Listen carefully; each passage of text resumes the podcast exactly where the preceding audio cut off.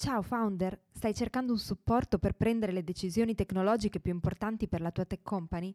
Alex Pagnoni ha creato Accelerant proprio per aiutarti a velocizzare l'evoluzione della tua azienda evitando errori pericolosi. Scopri un team di consulenti esperti a cui puoi affidarti per check-up, formazione o per il supporto continuativo di un fractional CTO. Per saperne di più vai su www.accelerant.it. Aspettiamo di conoscerti.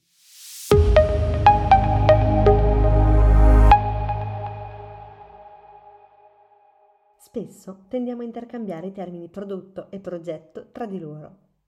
In realtà però queste due parole hanno significati completamente differenti.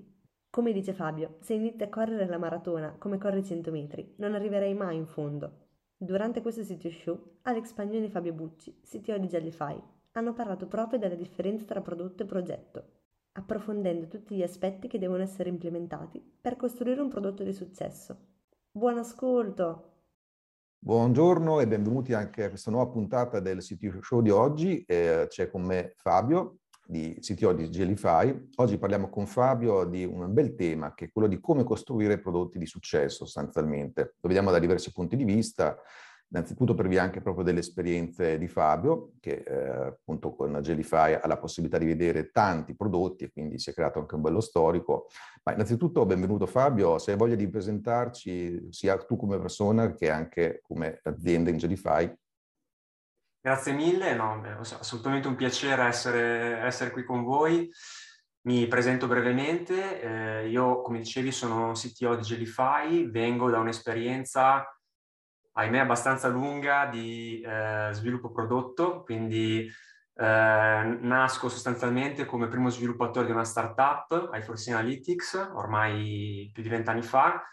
Eh, da sviluppatore ho poi creato un team appunto di ricerca e sviluppo eh, che si è occupato dello sviluppo di un prodotto che sostanzialmente consentiva di eh, creare per, via configurazioni delle applicazioni che dessero la possibilità agli utenti di business di accedere a modelli analitici di machine learning eh, con vari verticali.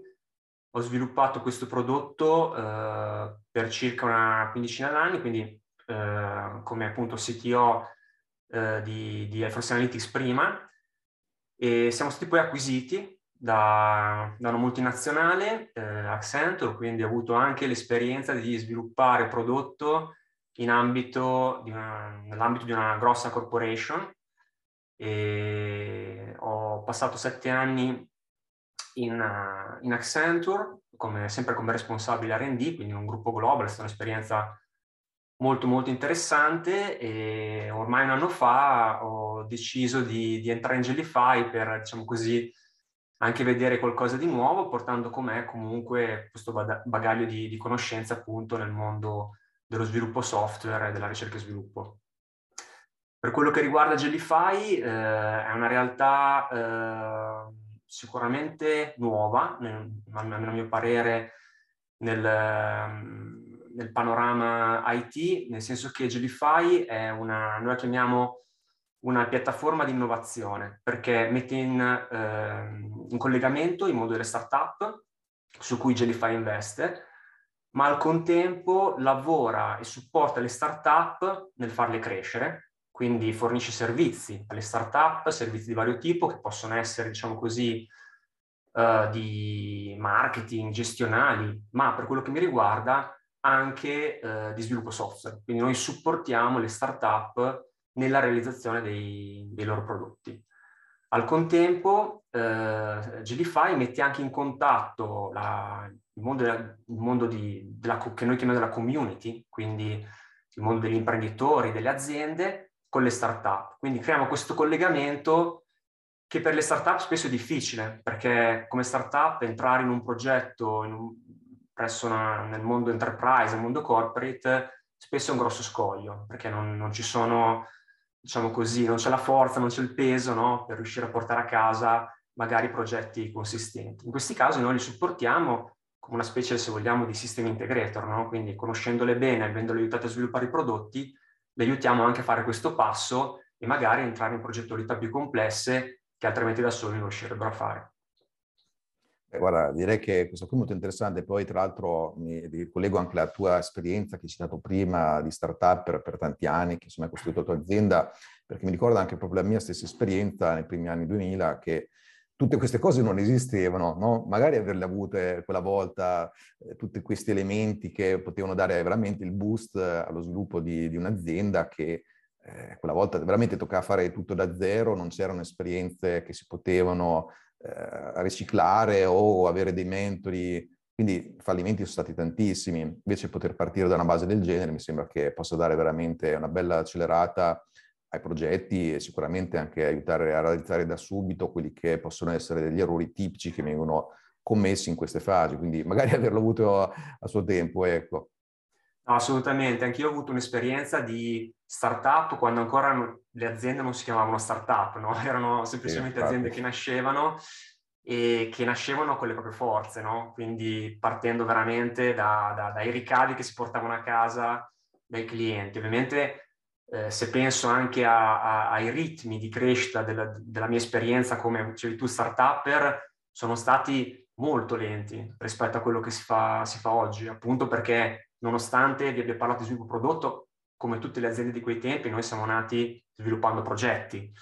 E, e da lì, pian piano, abbiamo costruito un asset, abbiamo costruito un prodotto, ma ovviamente questo ha richiesto, ha richiesto veramente tanto tempo.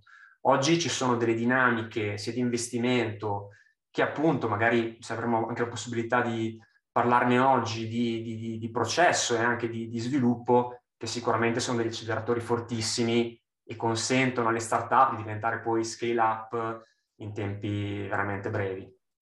Sì, ne parliamo molto volentieri anche perché proprio anche parlando di processi, tecniche, eccetera, anche qui ci sono tante cose che quella volta non esistevano, no? quindi al di là anche proprio di un ecosistema come quello che è stato creato con Jellyfy, ma anche proprio il modo di produrre, di porre obiettivi, di mappare esperienze utente, era proprio una polveriera, non esisteva tutto quello che abbiamo oggi, che invece è quello di cui poi dopo vorrei proprio discutere con te. Peraltro prima no, citavi anche il discorso progetti e qui proprio parlerei anche di quello che è anche una questione di mindset no? e di impostazione, proprio la differenza tra progetto e prodotto, perché noi oggi parliamo sostanzialmente di prodotti, quindi anche di aziende di prodotto, eh, spesso si fa un po', diciamo, confusione, no? parlando di progetti, eh, che in realtà sono uno sforzo concentrato per arrivare, ad esempio, a un rilascio, no? Un prodotto invece è un qualcosa che eh, con il progetto all'inizio poi continua a vivere, si evolve, no? Tu come la vedi questa distinzione tra progetto e prodotto? Penso che anche proprio in Gelify magari ogni tanto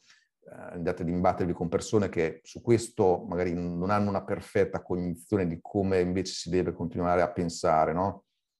Assolutamente, penso che questo sia un punto, un punto chiave che se vuoi è un problema irrisolto o, o non ancora risolto, che comunque ci portiamo dietro in questa industria da, da tanti, tanti, tanti anni, no? nel senso che uh, sicuramente il concetto di prodotto oggi è molto più strutturato, molto più diffuso eh, e c'è molto, più, molto più focus no? nel puntare ad avere un prodotto.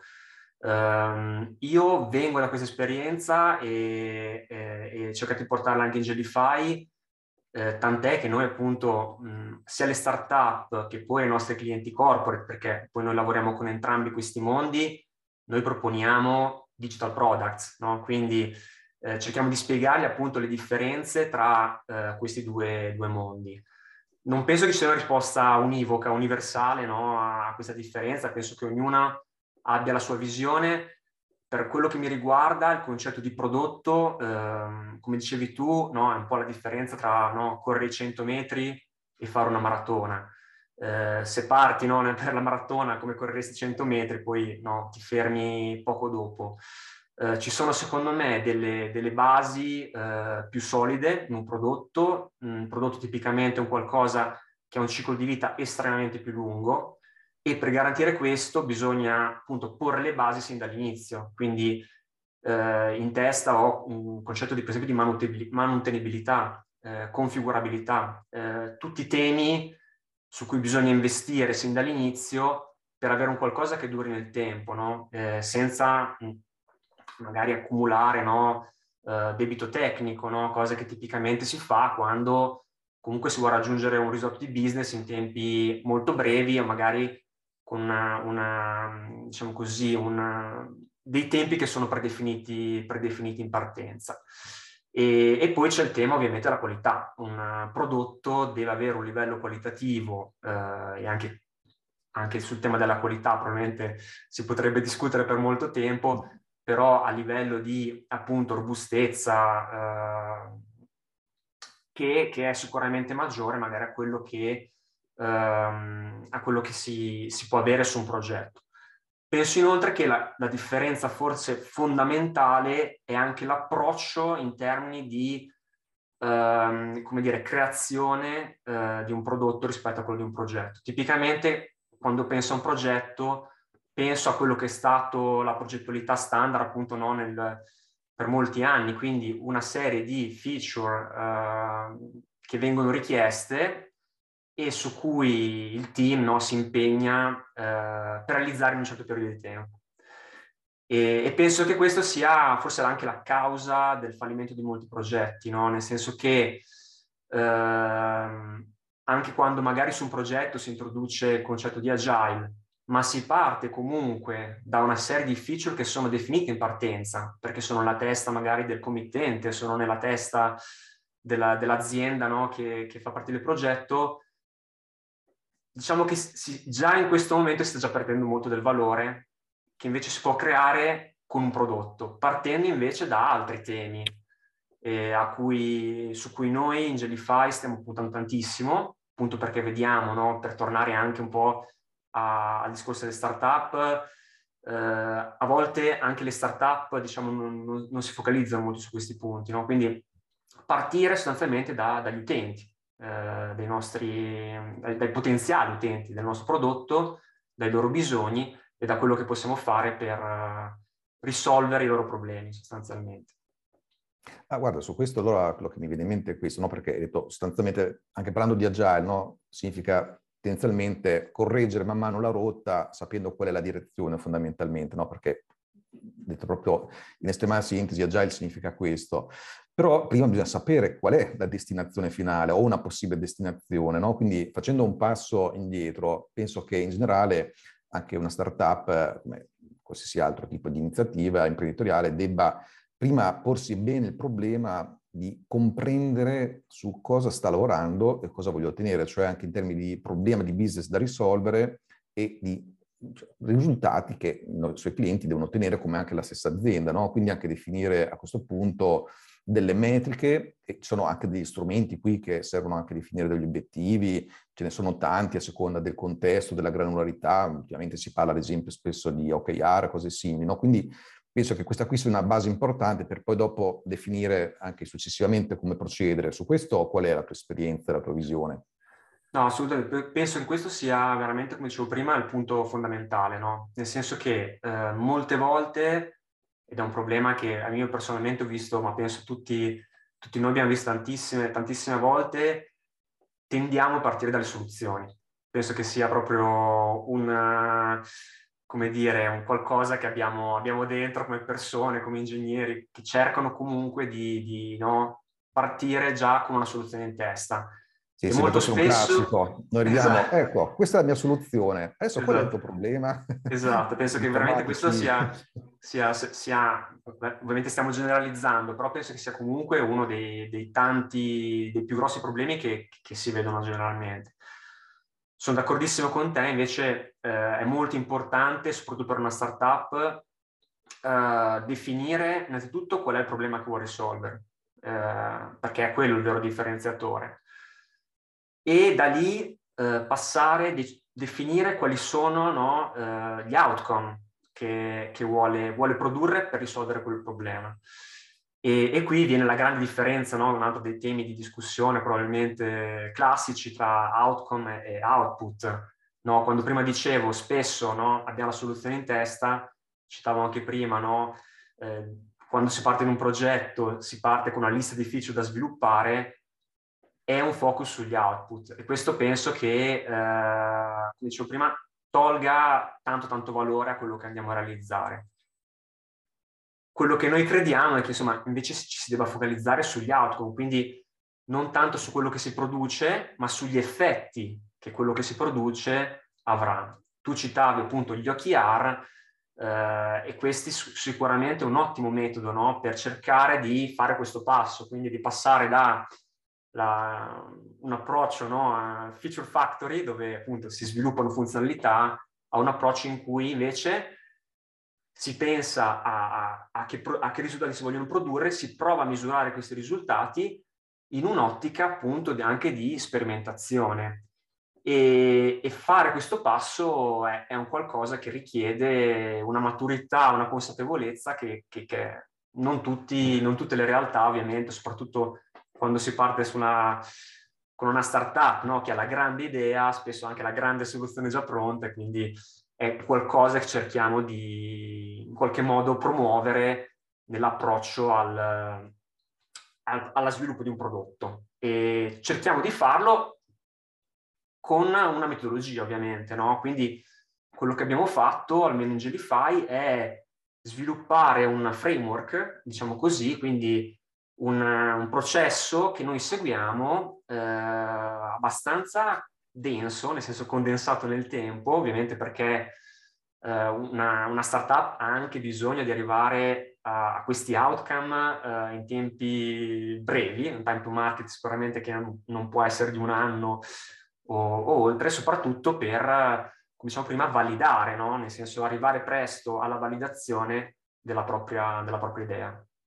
Sì, infatti questo sicuramente ci apre poi il tema del classico MVP, no? quindi la versione minima che in qualche modo sia viable, quindi utilizzabile fondamentalmente dagli utenti. E su qui veramente si può aprire una discussione gigantesca, no? E tanto guarda, su questo ti volevo anche proprio chiedere una cosa, qual è la tua opinione anche rispetto a quello che dicevi no? anche prima, no? che mi trovo assolutamente d'accordo, no? Facevi il tema, eh, l'esempio no? del tema del debito tecnico, che bisogna introdurre comunque un certo livello di qualità, una fase comunque iniziale. In fase di MVP, quanto questo eh, effettivamente lo dobbiamo portare avanti? Cioè un MVP è un qualcosa che possiamo anche considerare in alcuni casi usa e getta e quindi magari quelle attenzioni possiamo un po' ridurle o fin dall'inizio dobbiamo fare molta attenzione a questi temi qui? Qual è un po' la tua opinione in merito? Allora, questa penso che sia veramente un'ottima domanda, anche perché, come dicevi, il concetto di MVP è forse quello, il concetto tra i più abusati in tutti i sensi e, e forse quello su cui c'è meno allineamento tra, tra le persone. E, e, spesso ho trovato veramente problemi, no? perché noi lo usiamo in, tranquillamente come termine, almeno nei progetti o nel prodotto, nello sviluppo del prodotto, quindi diciamo MVP, ma spesso l'interlocutore con cui si parla ha un concetto completamente, mi sono accorto che ha un, concetto completamente diverso dell'MVP. E poi ne parleremo un po' anche nei consigli di risorse, eh, ce n'è uno, de, uno, di, uno del, dei miei consigli appunto tratta questo tema in maniera abbastanza approfondita.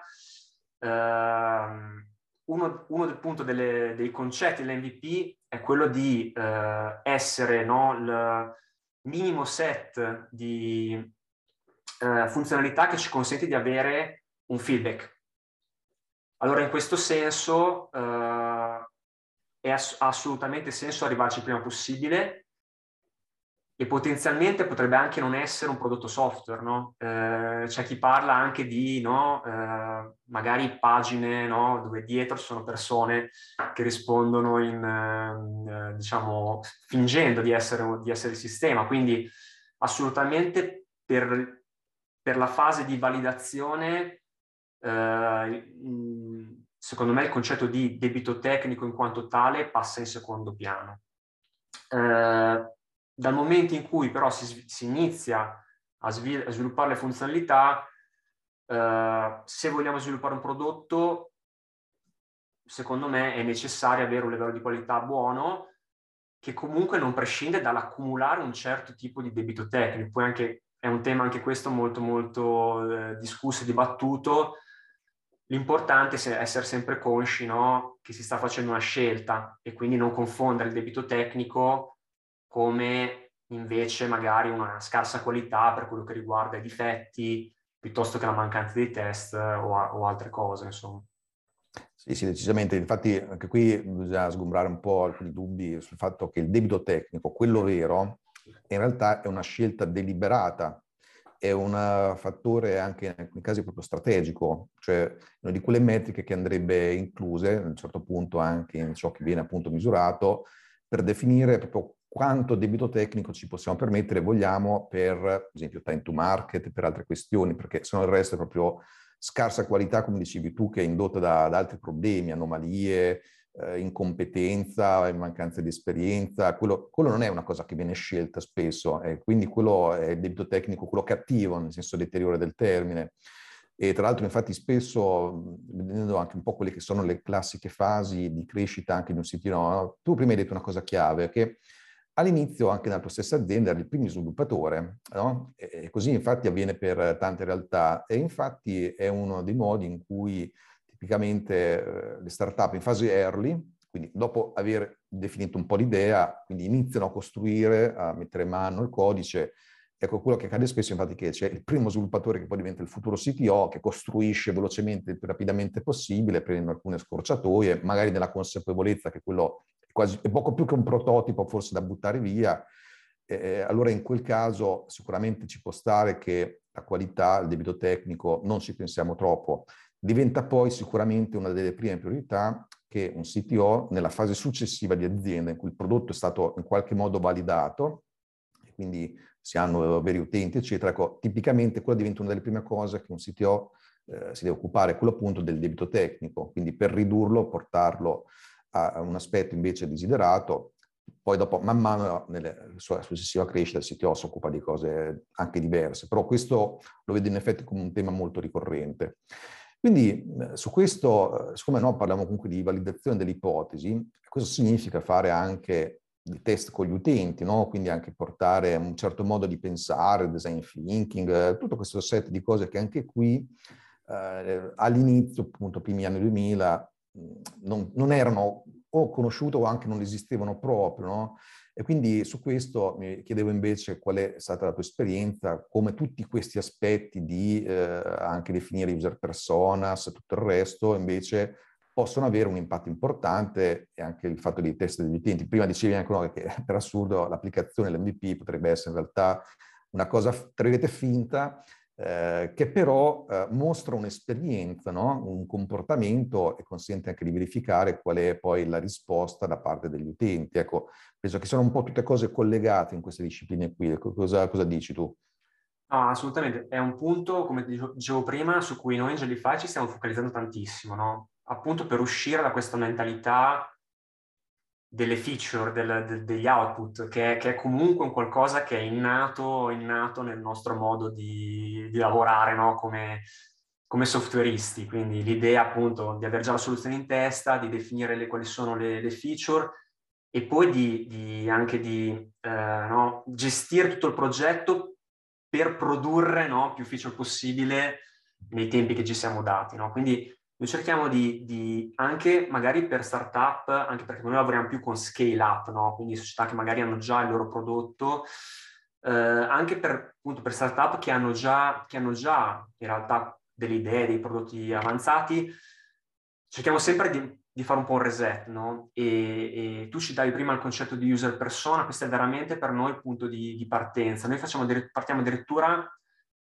da un passo precedente, cioè aiutiamo i nostri, i nostri clienti a definire qual è la, stakeholder, la mappa degli stakeholder, che possono essere sì utenti, ma possono essere anche persone all'interno dell'azienda, piuttosto che eh, i buyer no, del prodotto. Quindi aiutare proprio una conversazione che, che, vediamo anche su realtà appunto che magari già da un anno o più hanno iniziato la loro avventura eh, startup, porta a discussioni e porta tra le persone su temi su cui magari pensavano di essere già allineati, no? Però avere una terza parte, se vogliamo, che spinge a partire appunto da capire chi sono gli stakeholder, capire quali, chi, chi sono le user persona, quindi qui parliamo di proto persona, quindi di, se vogliamo, categorie di utenti della nostra applicazione, quali sono le principali, quelle su cui si vogliono focalizzare, quali sono un po' eh, i loro bisogni. E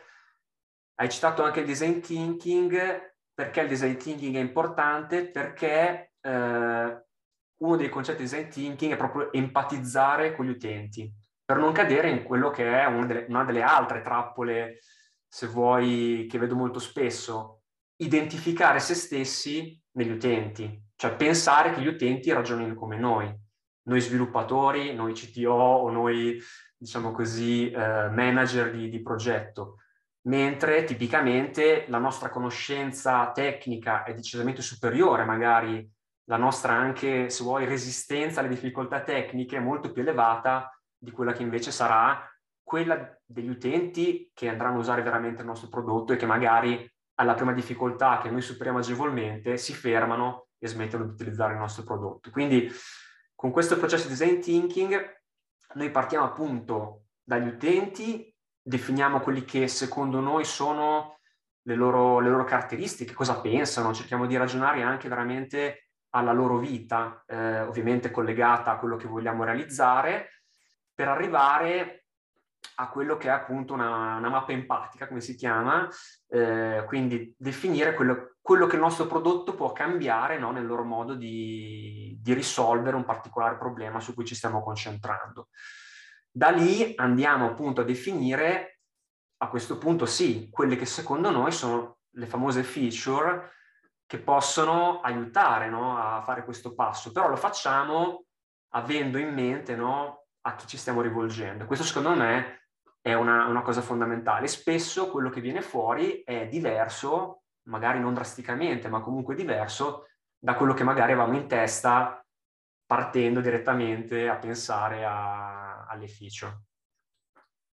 Bene, allora a questo punto diciamo, abbiamo definito qual è il problema da risolvere, abbiamo capito quali sono i nostri utenti, abbiamo iniziato con l'MVP, abbiamo fatto i primi test, abbiamo pensato quindi anche all'esperienza utente, uh, a mappare tutte queste cose qua. A questo punto nasce il tema di quella che è un po' la successiva roadmap di lavoro, perché abbiamo detto che se non ragioniamo più in termini di progetto, ma di prodotto, ecco, il progetto è lo sforzo iniziale concentrato, che magari può essere riassunto anche in MVP, appunto, ma è quello il momento in cui, da quando si va in produzione, è lì che nasce veramente il prodotto e si continua a lavorare. Però è chiaro che a questo punto bisogna sapere su cosa lavorare, no? Quindi c'è questo concetto di roadmap che eh, riprende tutti questi temi che hai detto tu, li anche dal punto di vista quindi business, di esperienza utente, poi si trasforma a un certo punto anche in attività tecniche, no? Poi dopo nello sviluppo agile diventano iterazioni o sprint, a seconda di come li vogliamo chiamare, che ognuna di queste ha un obiettivo e che ci portano un po' come si diceva prima, sapendo qual è un po' la direzione finale, a correggere man mano la rotta in modo da avvicinarci facendo altri test e così via. No? Quindi questa roadmap una parte fondamentale che è destinata sicuramente a cambiare anche qui nel tempo, quindi anche qui bisogna magari dettagliarla per quanto serve, no? magari evitando di andare troppo nel dettaglio, soprattutto nelle parti più che vanno in avanti nel tempo, perché sicuramente saranno dei cambiamenti. Però questa fase qui di roadmap è fondamentale. E tra l'altro io lo vedo con un'ottica un po' diversa, più tecnica, per esempio in Accelerant eh, abbiamo una fase che si chiama Sprint Zero, no? che è una consulenza fatta proprio eh, dando per scontato che tutte le cose che hai detto tu prima siano già state messe a posto, no? quindi user personas, tutto il resto, lo va a vedere dal punto di vista tecnico e ci rendiamo conto che senza questa roadmap poi non si va avanti nel modo corretto. E quindi volevo chiederti, proprio dal tuo punto di vista, tutta questa parte qui, road mapping, quindi come arrivare man mano all'evoluzione del prodotto in termini anche sempre di business pain, di mappare anche comunque continuamente la user journey, tutti questi aspetti qui, come eh, lo vedete in Gelify, qual è anche la tua esperienza? Certo, io penso la roadmap, no, per chi fa il CTO in un'azienda di, di prodotto è un po' una croce delizia, no? Nel senso, a chi non è stato chiesto dammi la roadmap, no? E sì. magari con imbarazzo uno no, pensava che, mm, che magari sa, sa, sa, cosa succederà nella prossima settimana, nel prossimo sprint, nei prossimi quattro sprint, ma poi no, un grossissimo punto interrogativo. Quello che cerchiamo di fare in, in Jellyfy appunto è come, se vuoi, proprio conclusione naturale no, di quello che stavo raccontando prima. Quindi abbiamo, siamo arrivati a definire le feature. A quel punto eh, ci sono delle, delle, tecniche che utilizziamo, appunto la, la user journey una di queste, no? quindi eh, dalla user journey con anche una metodologia di, di, di, story mapping andare a costruire quello che di fatto è un backlog, no? un backlog poi serve nel mondo agile per sviluppare. però rimanendo su un livello appunto di, di epiche, se vogliamo, no? per, per, chiamarle sempre con, con terminologia un po' del, che viene dal mondo agile, andiamo proprio a eh, valutarle in termini di, uno, valore di business. In questo momento siamo in grado perché abbiamo fatto tutto il ragionamento no, eh, di cui abbiamo parlato prima, quindi abbiamo già un'idea eh, che poi dobbiamo validare ovviamente con, eh, con, lo sviluppo della roadmap, ma abbiamo già un'idea di quello che può essere il valore delle singole, di queste epiche, no? di queste funzionalità che vogliamo mettere a disposizione dell'utente. Quindi andiamo proprio a creare una roadmap, cercando di dare precedenza ovviamente alle cose di, di maggior valore. La roadmap per noi è molto importante, è una cosa che tipicamente manca, come dicevo prima, si arriva diciamo, a definire magari qualcosa per qualche sprint successivo, i più bravi no? fanno il famoso release planning e quindi arrivano a definire a definire eh, qualche sprint in avanti, però manca sempre, soprattutto nelle startup, una visione di ampio respiro. Per una startup è importante, perché ovviamente l'obiettivo poi di una startup è anche magari no, fare una exit o eh, rendersi interessante ai potenziali investitori e far vedere che c'è un'idea chiara no, di dove si vuole andare, di dove, quale può essere no, il futuro della, della startup è veramente importante. Quindi la roadmap è uno strumento importante per una startup.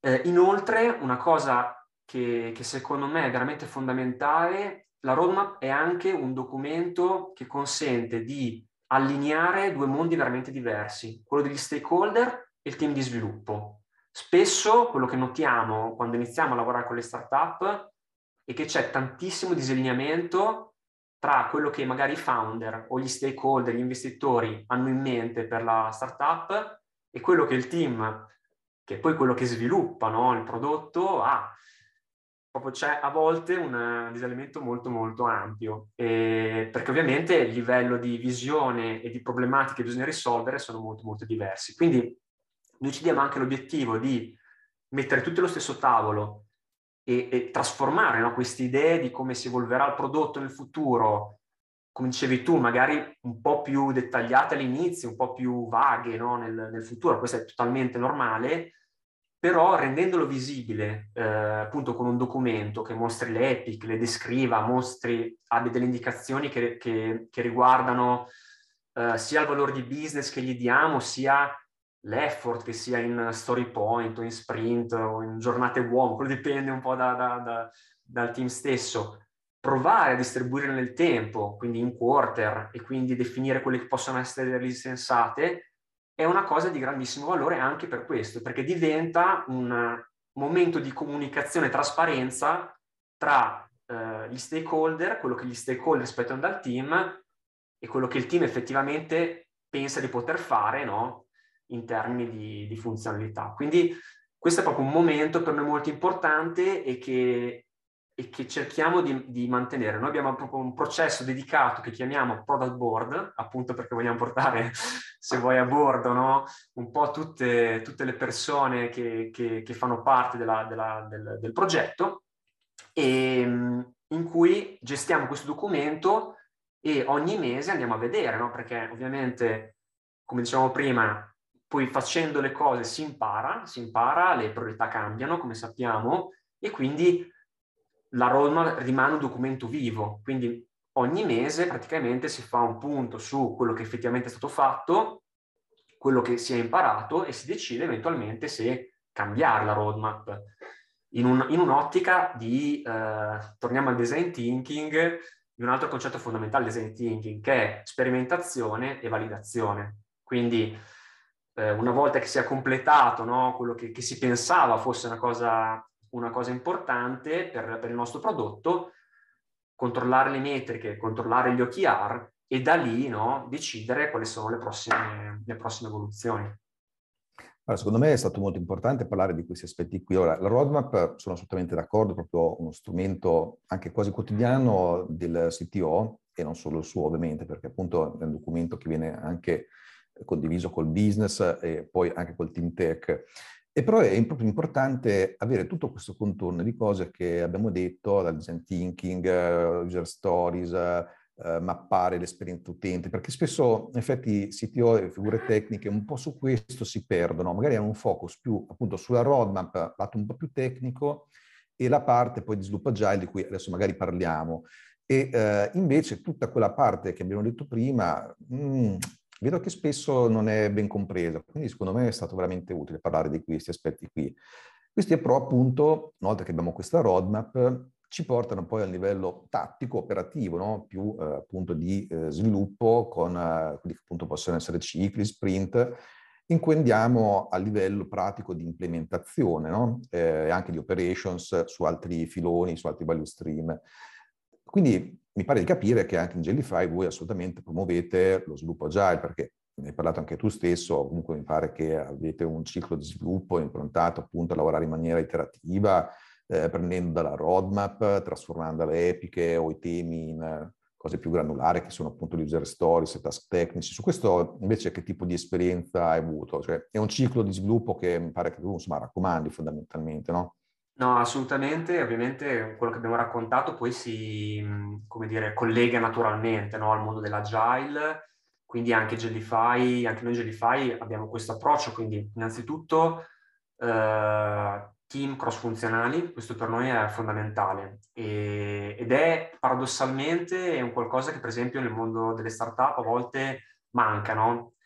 Perché come dicevi, no? magari la startup nasce dal, dallo sviluppatore che diventa CTO, poi dopo, comunque è molto concentrato sul fare, sulla parte tecnica. Quindi uno dei contributi che diamo, per esempio, con il nostro supporto, è anche quello di magari di introdurre delle figure che inizialmente magari la, la startup non ha o, o, o non, diciamo così, non, non, ha ancora, non ha ancora trovato. Per esempio, eh, una user experience designer piuttosto che una lista funzionale, piuttosto che una parte di, che, che, che, gestisca la quality, la quality assurance. Quindi uno, il concetto per noi è veramente importante appunto di avere questi team cross-funzionali che lavorano assieme, sia in quella parte di esplorazione iniziale che abbiamo raccontato, perché ovviamente non è una parte isolata, no? è una parte che nel ciclo agile eh, continua ed è, ed, è, ed è, continuativa no? su, tutti, su, tutti, gli sprint.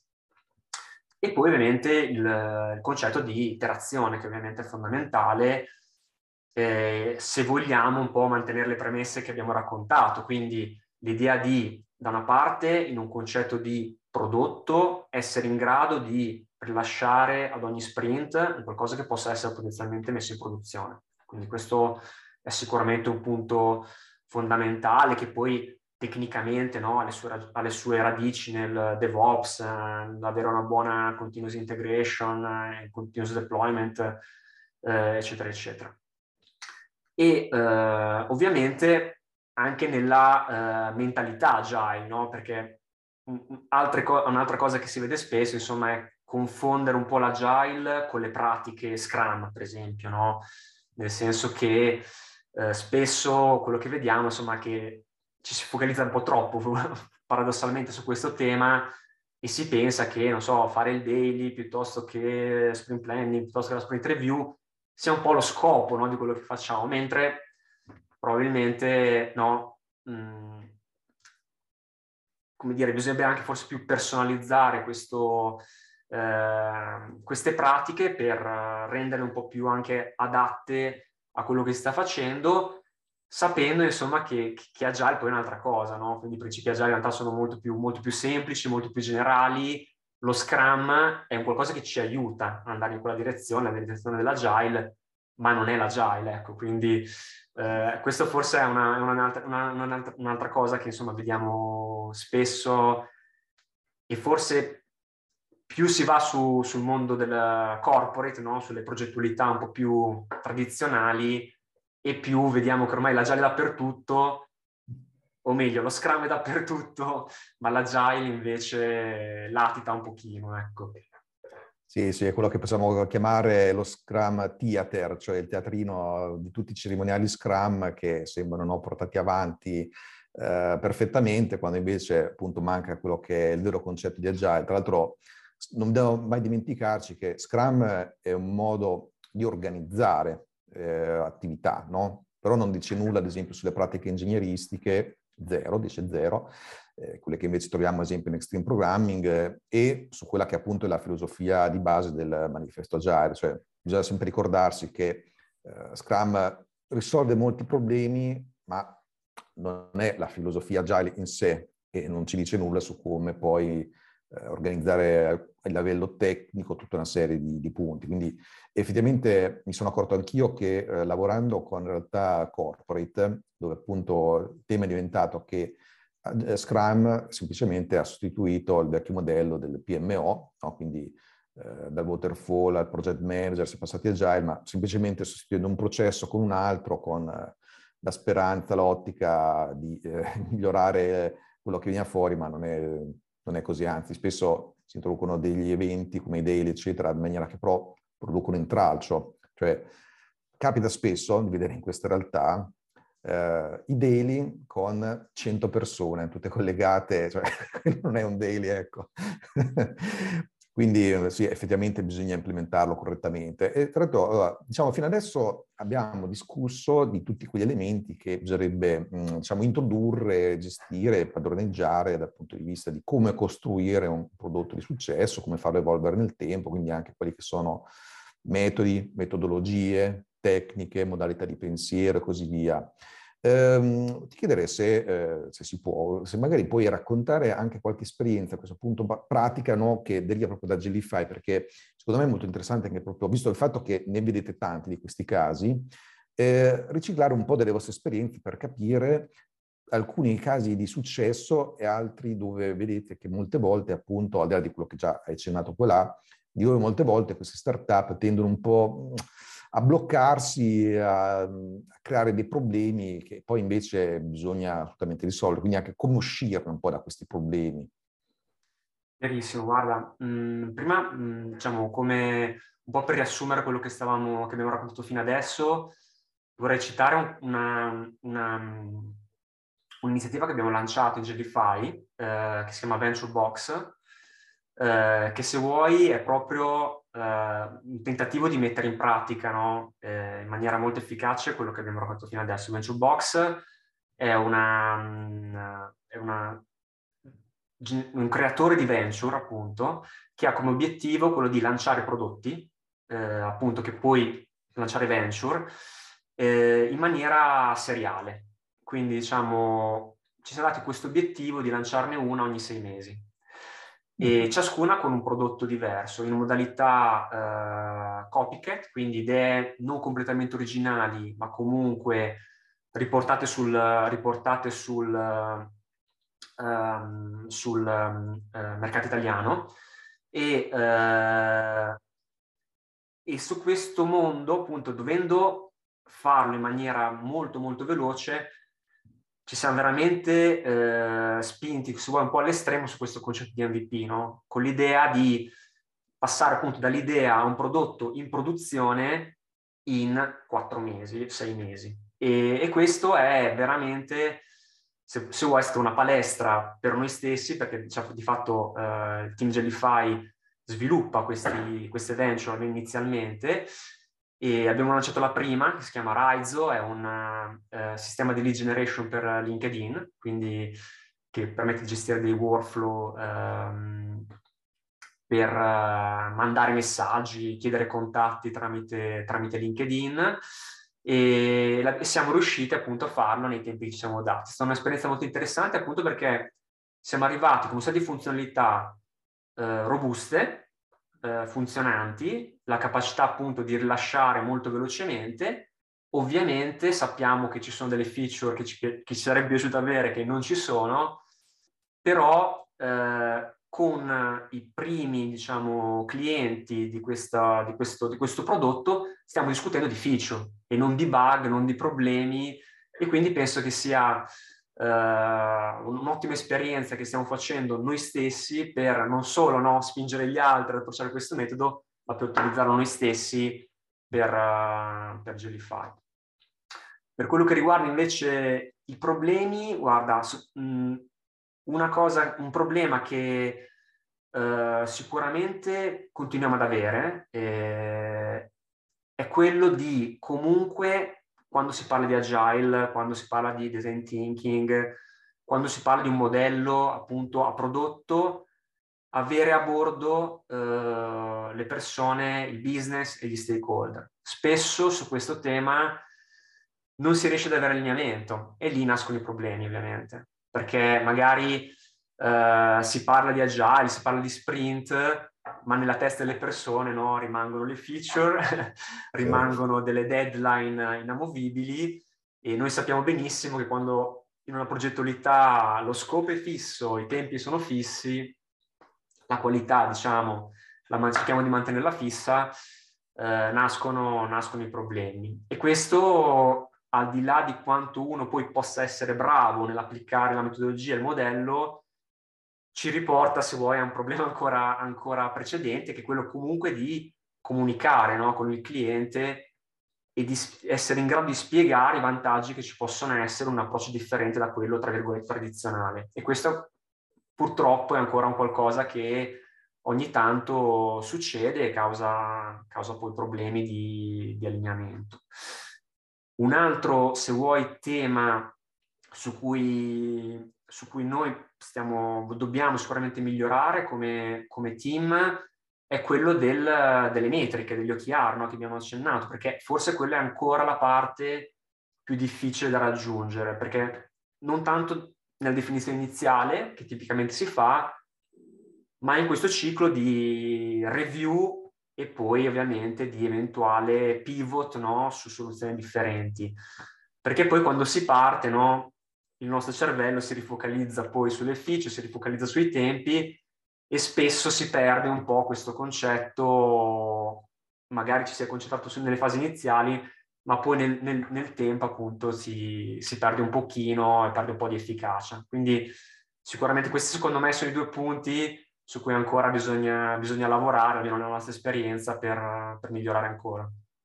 Sì, diciamo il classico triangolo del project management è ricorrente, come anche settare correttamente le aspettative. esatto, esatto. Quello rimane, rimane, un qualcosa da, che non si può tralasciare, sicuramente. No, infatti. Bene, guarda, siamo arrivati al punto in cui di solito chiedo al mio ospite se c'è qualche risorsa che eh, può essere o collegata a quello di cui abbiamo discusso o anche altre interessanti. Tu hai qualcosa da, da, da raccontarci?